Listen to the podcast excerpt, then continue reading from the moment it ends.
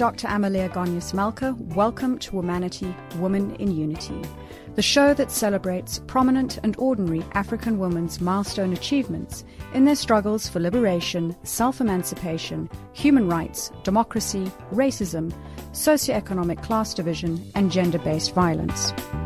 Joining us on the line for our series on women in the judiciary is Permanent High Court Judge Tebogo Djaje from the Northwest Division of the High Court. Welcome to the show. Thank you. Good morning, and thank you for having me on your show. It's an absolute pleasure. To begin with, you earned your BProc and LLB from the Northwest University. You went on to be admitted as an attorney, were appointed magistrate in Klerksdorp in 2001, became a regional magistrate in Mmabatho in 2004, and in 2013 served as an acting judge and then elevated to the bench as permanent judge in 2017. Did you always envisage a legal career and eventually being part of the judiciary? Well, yes. Um, if I must say, since high school, I noticed that we had a few lawyers or practicing attorneys in our community and seeing how it, difficult it was for community members to access these legal services, I saw that as an inspiration for me to study law. But it did not come easy because, you know, when I was in my final year of high school and I spoke to one of my teachers that I was interested in pursuing a study in the legal field, the response I got from her was that you cannot go and study law because that's not a career for women. You should rather register a bachelor in public administration because that's what women do. And that was motivation for me to now seriously pursue a career in the legal field. But what I initially intended doing was just to practice law as an attorney, where I would be representing our people because I saw the struggle that came with not having lawyers in our community who could represent our people or who were easily accessible to our people. So I started practicing as such after graduating and serving my articles. I practiced law. Later on, I went on to join the law clinic where I was also doing community service, assisting our indigent people and also exposing the final law students to the practical side of the legal field. And one day I then decided that I wanted to change and go on to the bench. And that's when I became a magistrate, and that was in 2001. And two years as a district magistrate, I realized I wanted more. You know, I wanted to do more and I wanted to achieve. I wanted to help our people more because when you are in the district court as a magistrate, there are cases that you don't do and I wanted to be exposed to more matters in the legal field. And that's when I applied to be in the regional court. I served in the regional court for some time from 2004 until I was appointed a judge, an acting judge first in 2013 and permanently in 2017. So as my interest grew in the legal field, that's when I felt the need to go and do more and advance and achieve in this legal profession, which I enjoy so much. It's one of those fields which has got such an, a massive implication on, on people's lives, on being able to change them for, for the good, and also mm. being able to prosecute individuals who have transgressed and caused criminal acts to, to happen and, and, and take place. Yes, yes, that's true. Reflecting for a moment as a judge, what would you say have been some of the most memorable cases that you've presided over? I, I wish to start when I was in the regional court because when I started in the regional court, I was presiding in the sexual offense court. And uh, that meant I was just doing sexual offences cases. And there, uh, the cases that stand out in, in in my head are cases which involved children, young girls as victims. It was actually very sad for me to have to preside over cases where these children were raped by people close to them, in some instances, family members or people very close to their families. Those were cases that would really give me sleepless nights. That you see young girls from the age of six years, at times even babies, going through such traumatic experiences. But then, as, as a judge now in the High Court, I got exposed to more cases. There's one that also stands out, especially where you see a victim in a gender-based violence or a sexual offense who has been traumatized to an extent that they're not able to get into a courtroom and testify. That case was a matter where when the victim was called into the court to come and testify, she could not relate what happened. And the sad thing about it was that she could she was the only evidence that could be led against the accused person. And she went for counseling, she went for therapy. But there is no intervention that assisted her to be able to come into court and start testifying. She would get into the courtroom as soon as she gets into the witness box, she starts screaming. She cannot open up and talk about the ordeal.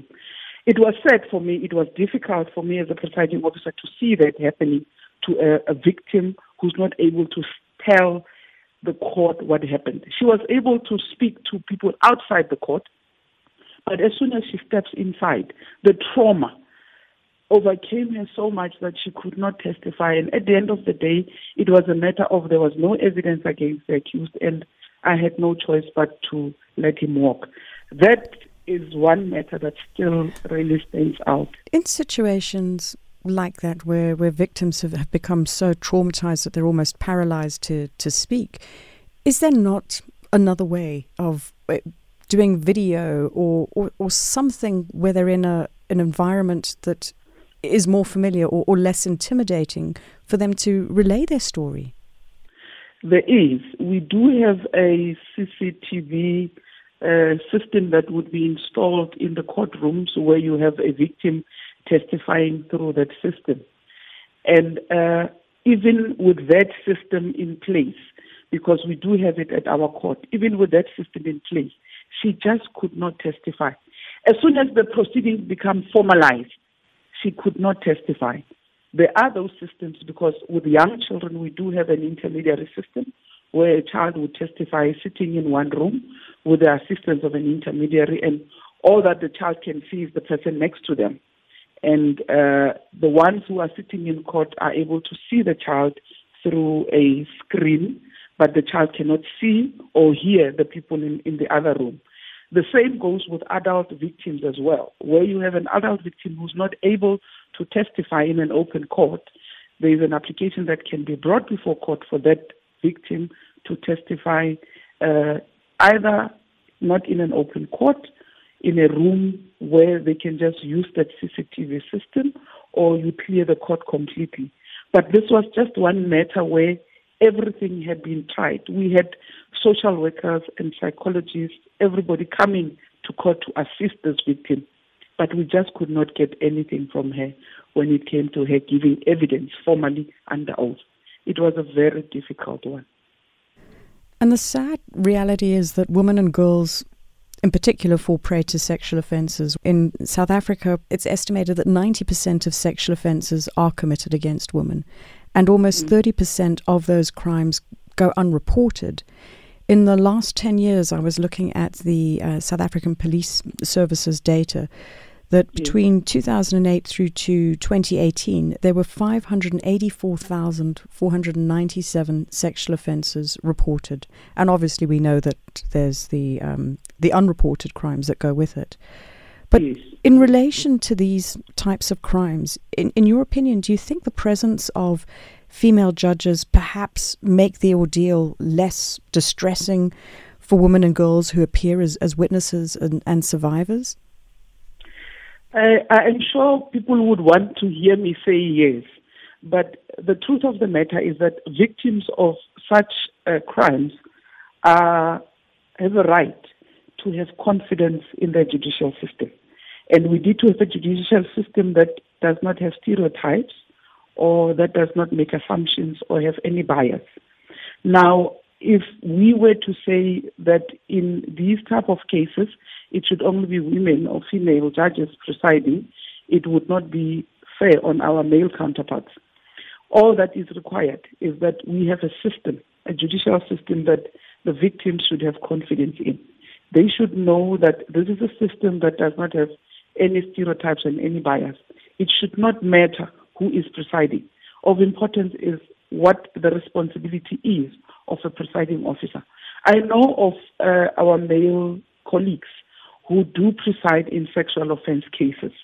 I know where they would be sympathetic to the victim, not to an extent of being biased and obviously convicting an accused person before they hear the, their side of the story, but being sympathetic to the situation that the victim went through. For example, as I was explaining now, uh, in relation to the CCTV system, when uh, a presiding officer, a judge sees that a victim is traumatized, they know what systems are in place to try and assist that victim.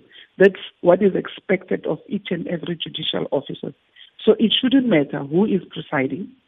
It should only matter that this is a system that the victims have confidence in. They trust that in this court, no matter who's presiding, I'm going to get justice, whether it's a man, whether it's a woman. But I know the perception out there, people would would want to say that they would feel more comfortable if it's a woman presiding in such cases.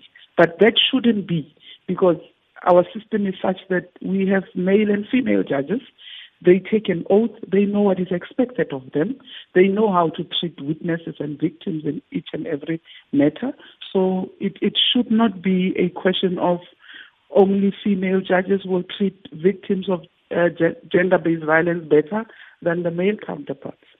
And as you say, it builds and, and imbues faith in the system.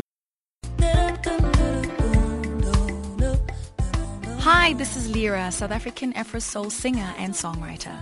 You're listening to Womanity, Women in Unity, presented by Dr. Amelia Malka on Channel Africa, the voice of the African Renaissance, a program that celebrates prominent and ordinary African women's milestone achievements in their struggle for liberation, self-emancipation, human rights, and democracy.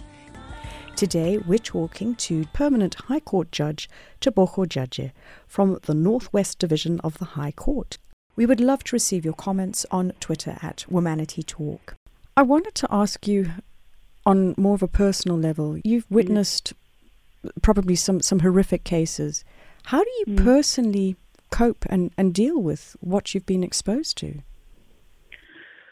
Uh, it can be very difficult. As I said, when I started in the regional court as a as a regional magistrate, I was uh, placed in the sexual offense court, and it was a time when I had I just had my baby girl, and, you know, I would be sitting in court during the day and listening to these young children having gone through these traumatic experiences with the family members very close to them.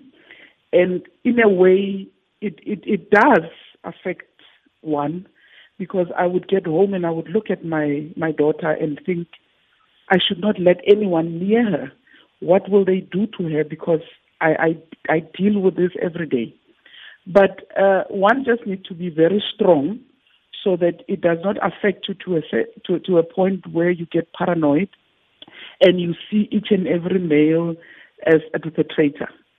And uh, I learned not to be a sponge and hold on to these kind of matters because these are type of matters that can cause one to fall into a state of depression or a state of paranoia, like I said, where you you don't trust anyone around you because of what you experience during the day.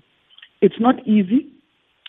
It's very difficult, but it needs a strong willed person to be able to separate that work from the private life. Of, of course, being conscious of what you go through and what you experience and what you see around you. But I must say, it's, it's really not easy. There was a time when we would, as colleagues, talk about having some kind of retreat or a wellness training where we just go and debrief and talk about these experiences because sitting alone in court and you go through this, you don't have anyone to talk to you don't have anyone to discuss this, and you don't want to see yourself having to consult with a therapist every time you have presided over a matter. You need to be a strong willed person to be able to cope with the kind of cases that one deals with. The work that you do definitely benefits society, but it, it can't compromise your own well being. Not at all. Not at all, yes. You are passionate about developing women in the legal field. You've served as chair of the South African Women Lawyers Association in the Northwest. You are a member of the International Association of Women Judges in South Africa. You've taken part in the Take a Ch- Girl Child to Work program. Uh, the International Development Law Organization believes that improving women's ability to work in justice institutions is essential not only to ensure that women enjoy democratic freedoms and equality of opportunity in the workplace, but also to ensure that the specific interests of women are represented and advanced in justice institutions. Can you tell us more about these platforms and networks to promote the entry of women into the sector as well as retain them and advance them to the highest level? Yes, uh, as, as you've already indicated with the IDLO, uh, what it does, it's, a, it's an intergovernmental organization, which I believe that its uh, main purpose is to empower people and basically to enable governments to reform laws and strengthen institutions. Now, as as far as it comes to women, uh, I believe that it's it's an organization that promotes peace, justice, and sustainable development. Now, it, it encourages governments or states to institute measures that ensure that there is women participation. And that is what these platforms and networks intend to do, to ensure that there is participation of women in government and in several institutions. Now, all that is required is for the governments to provide opportunities for women to be introduced into institutions, into government entities, to be able to participate at that level. As you stated that I, I am a member of, of the International Association of Women Judges, and as you can hear, it's an international association, and what we strive to achieve is the empowerment of women in the judiciary with the aim of creating an inclusive judiciary as its main principle. Now, as, as, as part of what we strive to do in the promotion of the participation of women, we have programs that we do. For example, in the IAWJ, the South African chapter, we do have a program that is mentoring final year students. And each year, as a member, I take a number of students, final year students, that I will mentor throughout the year. It started off uh, attracting young uh, women who are doing their final year in the legal studies. But uh, we got some resistance or complaints from their male colleagues or counterparts at universities complaining that, you know, it's not only women who are passionate about women issues, there are men as well who are passionate and who want to grow and assist. That is why we even have uh, men who are members of IAWJ.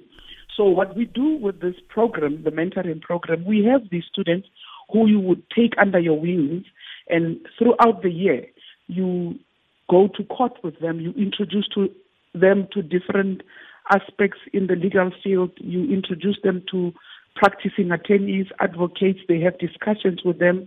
We participate in mock trials. You have um, you address them, discuss certain topics with them so that they can see and develop an interest in this practice and know that they can do it. They have the ability to do it. And those are some of the programs that we are running as the IAWJ to try and promote the participation of women in the legal field. The moot court and the, the mentoring component sound like a very enriching experience and, and nurturing that you are, are helping them for a full year, almost hand holding. Yes, yes, that's exactly what we do. Uh, it, it's not easy because remember that they are also studying at the same time. And you're working. So, and exactly, you have your own work and judgments to write. But in between, you have them come in. They come into court with you. You make time to have discussions with them. They write uh, memos on what they have learned. You discuss certain cases with them. Uh, if they sit with you in court and you are done, you're preparing your judgment, they will sit around with you and make inputs on what they have noticed of what they have experienced. It's quite an enriching one because we have some of these students after graduating, they would come back to us and inform us that the program helped them tremendously because now that they are out there, they see what they have been learning and what they have experienced, and it make it makes it easier for them now to be able to uh, contribute to wherever they would be at that particular time. It's time consuming, but if one is passionate about it, you don't even see the sacrifice that you're making. You just see the fruit that you're going to get after you have done such a program. And you're building the next generation of, of, of, of the legal team, of the legal sphere. Definitely, definitely so. Because it's it's really worrying when you see uh, an attorney coming to court representing a person and they, they don't have passion in what they're doing. They're doing it for the sake of a financial gain.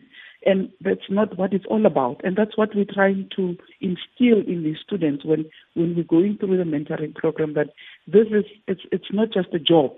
You know, it's a career where you put your mind and energy in it because you want to get some kind of benefit from doing it. And that's why we don't just take them to court and they sit there and they don't participate. We make sure that they are part of the proceedings that we're doing. They discuss. They sit with these advocates and attorneys. They discuss with them. And they are able to see and contribute so that they know that this is what they want to do and that it's not a mistake that they, would, they were studying law. Thinking about some of the gender equality instruments that are in place, such as the, the Commission on the Status of Women, the Beijing Declaration and Platform for Action, the Convention on the Elimination of All Forms of Discrimination Against Women, the United Nations Sustainable Development Goals, especially Goal 5, which is about gender equality and women's empowerment.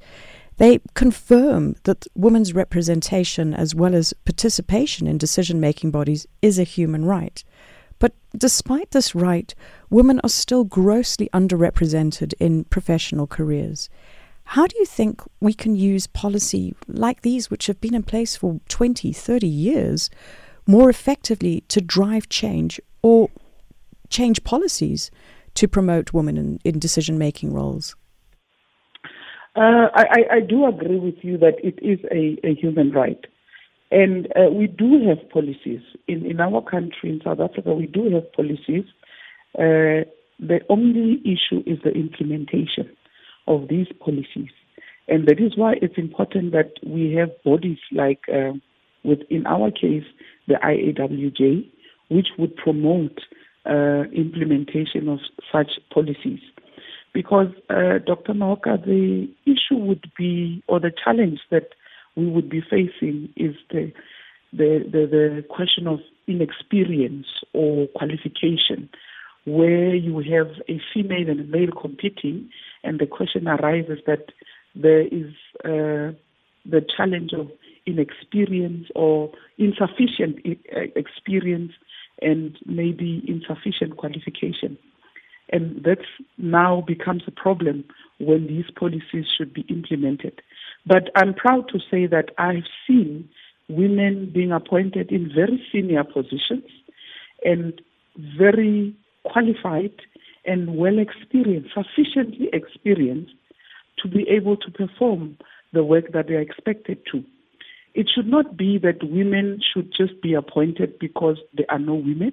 Women should be appointed because they are qualified and they can do the work.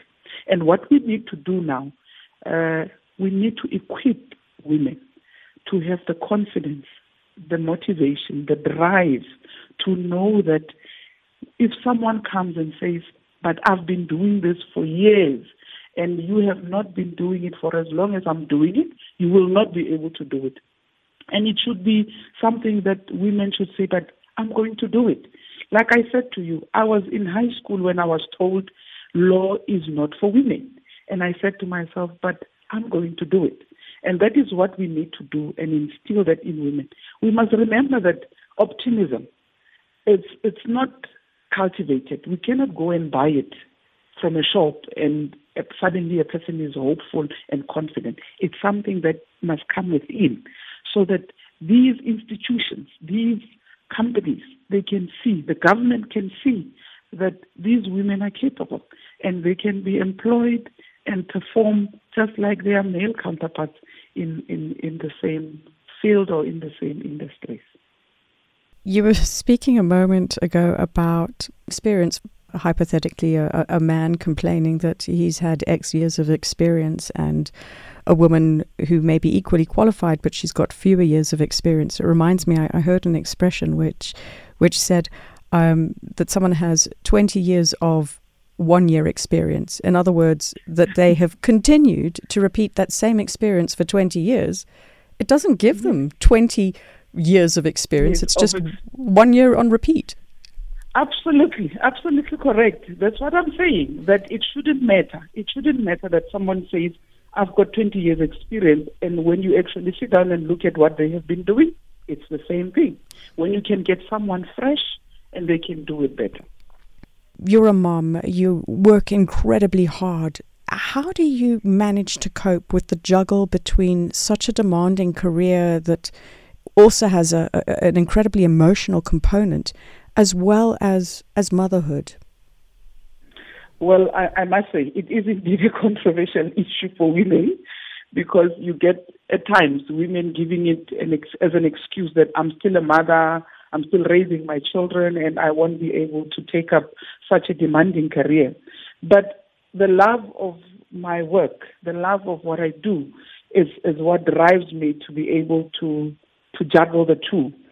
Uh, I, I, I must just refer you to one article I read, Dr. Malka, before I, I go on. It, it was written by a scientist uh, from the University of Pretoria in 2050. And, and it says that I quote from that article that how successful a mother or career scientist one can become is dependent on how one manages to divide available time between the two activities, close quote. And that is exactly how I managed to do it. I've been able to manage the two juggle between motherhood and my work. Firstly, I have immense support from my husband, and I've always made sure that I spend time with my children. When it's time for homework, school activities, I am there with them.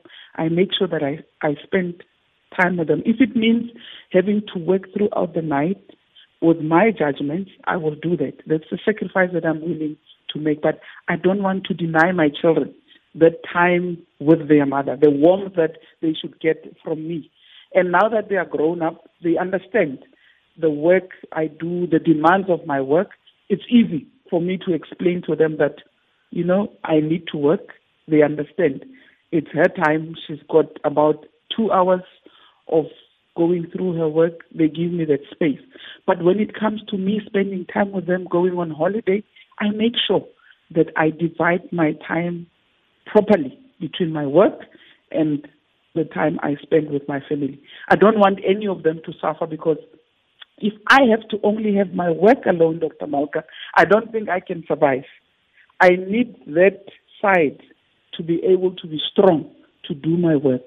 As a mother, to see, seeing my children happy, seeing my children succeeding, it makes me happy. It motivates me. It makes me want to, to work, to do more, because the joy that I get from seeing them makes me want to work, and I work happy. I enjoy what I'm doing as well.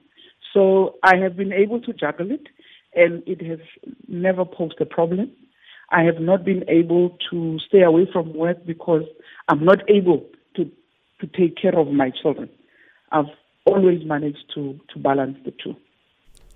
So, effective time management and also listening to you, I'd imagine that it's not 50% of time in, uh, towards family and 50% of time towards work. It's about looking at the blend of what needs to happen on one day. Maybe it's a, a 70 30. Um, yes. And the way that we utilize our, our time, I think they, they talk about Parkinson's law, where they say yes. your work will expand if you allow it to. So manage yes, manage your time.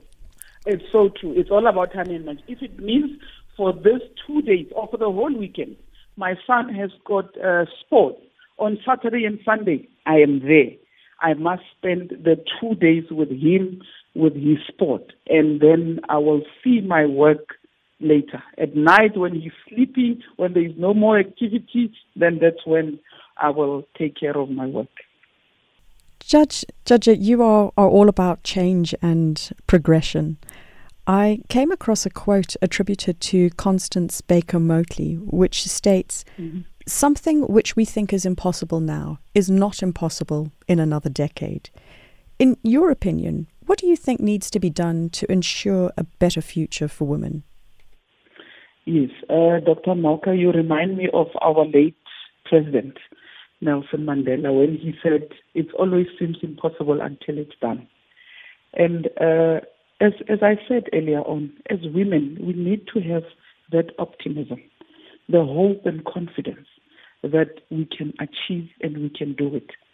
It's, it's not easy to force one into doing something that they don't want to do because they will not perform. So it's, it's, it's crucial that we, we build that confidence in women, that hope in women, that optimism in women that you can achieve. And when someone says to you, it cannot be done, it will look impossible. But once you start doing it, you realize that what was I complaining about? This is easy. I can do it. But it must start from within. You know, I once heard someone saying, you cannot expect a cat to go and fight a lion for its catch of the day. And it's true. We must start small. We start within ourselves. We start building that confidence as women, and then we move on. We build on one step at a time. As long as we have the confidence in us, as long as we are hopeful and optimistic that we can achieve and we can do it, that's the drive that will make us succeed. And I have no doubt that with that, we will be able to achieve as women. I'm feeling very inspired by you. Thank you. One of the questions that I ask all my guests on the show who've made significant contributions both to their field as, as well as excelling in their, their own right and, and getting to the, the top of their game is about mm. some of the factors that they feel have, have contributed to their success. Some mm. people speak about hard work, uh, perseverance, uh, a particular person in their life. Can you tell us, in your opinion, what, what do you think have been some of the factors that have helped you in your career? Well, I am a driven person, Dr. Malka. I'm driven. I'm a very confident person. And when I focus myself on doing something, I do it 100%. I go all out. And uh, that, that really drives me. And once I have that hope and the confidence. It, it drives me to want to achieve. And I see positive in everything that I do. And ultimately, that uh, results into the hard work because for me to carry out all that I feel, the hope, the confidence, the drive to achieve, I must work hard. And that's what I do. I drive myself to working hard. And that's what is, is driving me all these years in my career you, you certainly practice what you preach. Definitely.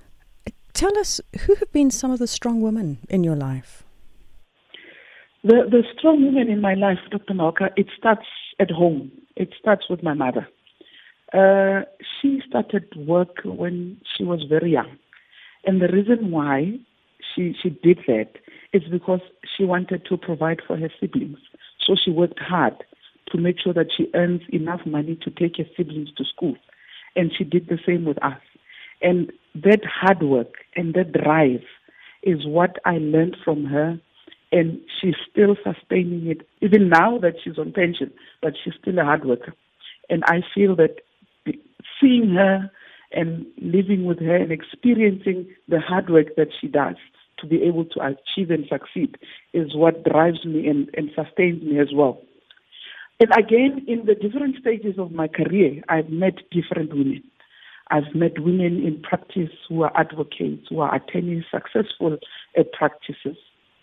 In the judiciary, I've seen women being appointed to head up divisions. For example, there are women who accepted the challenge to be appointed judge presidents of various divisions, like the judge president in the division that I am is a woman. She was the first woman to be appointed as a judge president. We have the president of the Supreme Court of Appeal, the first woman to be appointed as the president of the Supreme Court of Appeal. Other judge presidents as well, like um, Justice uh, Mahube Molemela, who is now in the Supreme Court of Appeal, she was also the first judge president woman to be appointed in the Free State. Those are women that inspire me that it can be done. It is possible. There is a Justice Mokgoro who's now retired from the Constitutional Court. She was not in practice as uh, an attorney or an advocate, but she accepted the challenge to be appointed at the apex court of our country. And she did not shy away and say, But I have not practiced law. How can I go and preside in a court where I'll have people who've been in practice for years appear before me? She did not shy away from that. She went there. I get inspired by those kind of women. I'm also inspired by young women who, again, accept the challenge to be appointed on the bench, who are still mothers to young children. Justice Mbele in the Free State, she's a young woman.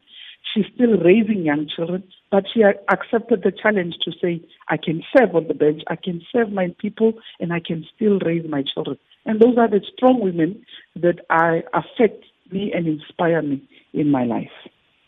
They are, are living proof that it can be done, and they are living their, their full life. They've accomplished in, in every field, and they're not they're not afraid of, of moving on to the next level.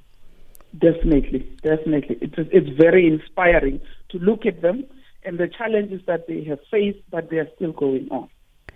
And reflecting a moment on your life growing up, what, what would you say have been some of the pivotal experiences?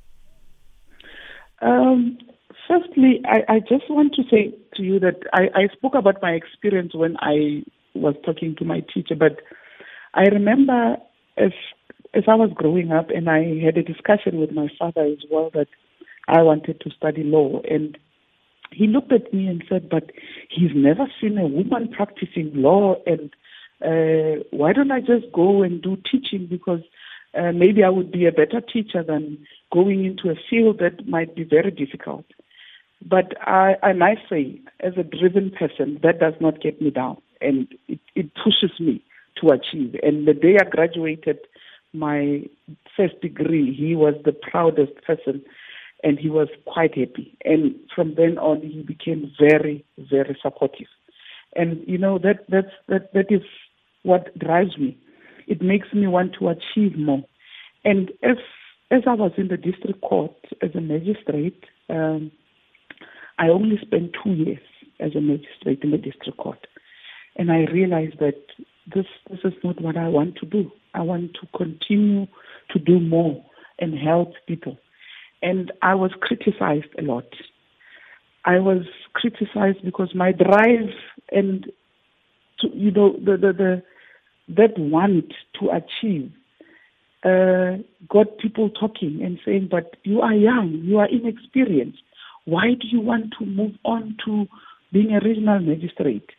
And it, it came to a point where I had to wait. My appointment to the regional court was delayed because there were objections and challenges based on the fact that I'm young and inexperienced. But because I knew my abilities and what I'm able to achieve, I was not worried. I waited patiently knowing that my time will come. And indeed, it did come that eventually I was appointed. And I realized that that what the negative things that people say about you, when people try to pull you down, it should not affect you.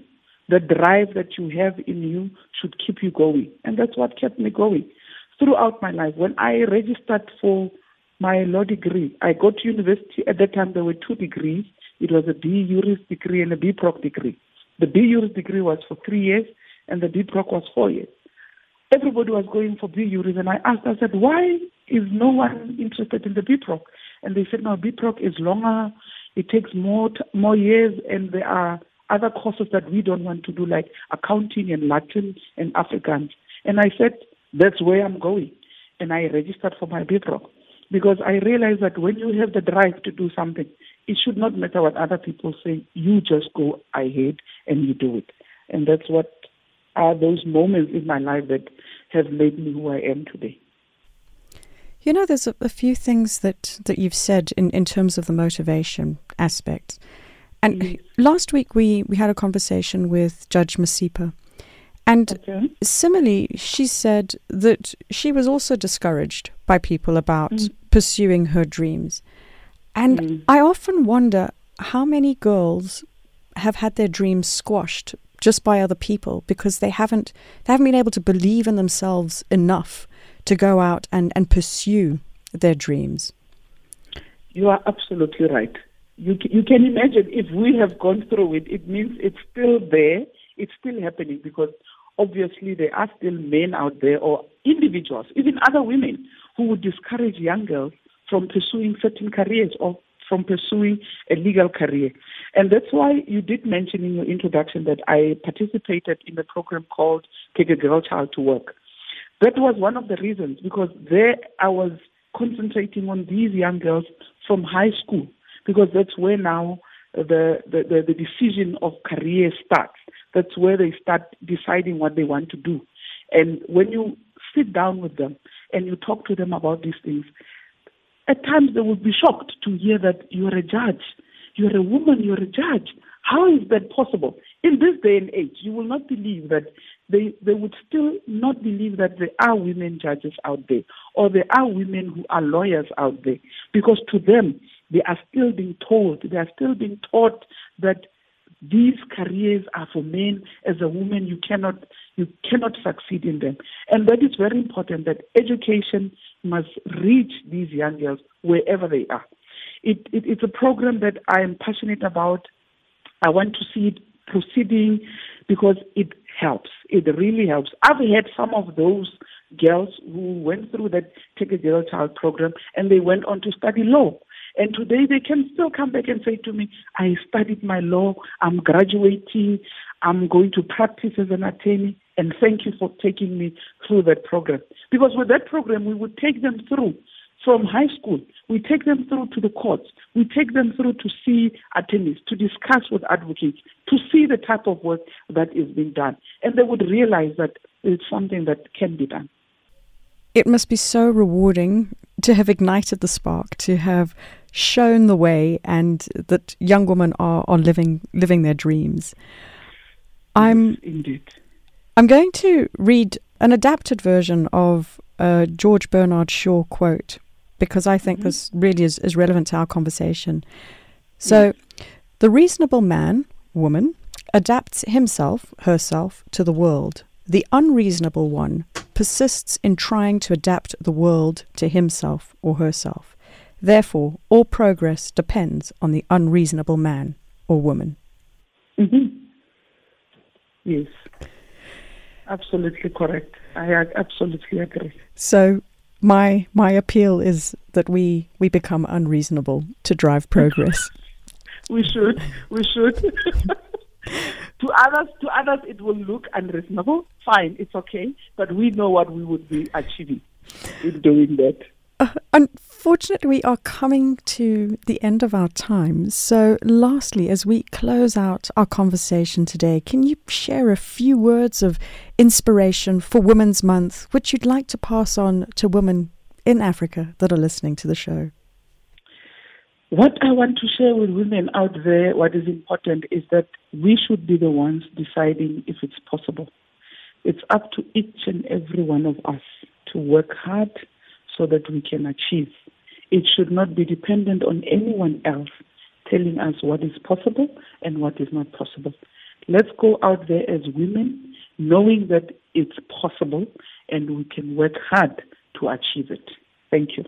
Thank you very much for those words of, of motivation and thank you for joining us today to demonstrate what's possible. Your passion has been um, palpable, and we've had a wonderful uh, time engaging with you on the show today.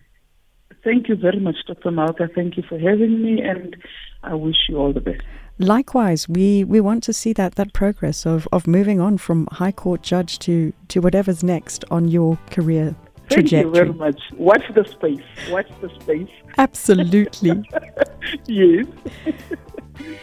You have been listening to Womanity, Women in Unity on Channel Africa, the African Perspective, and we have been talking to High Court Judge Tebogo Djaje from the Northwest Division of the High Court.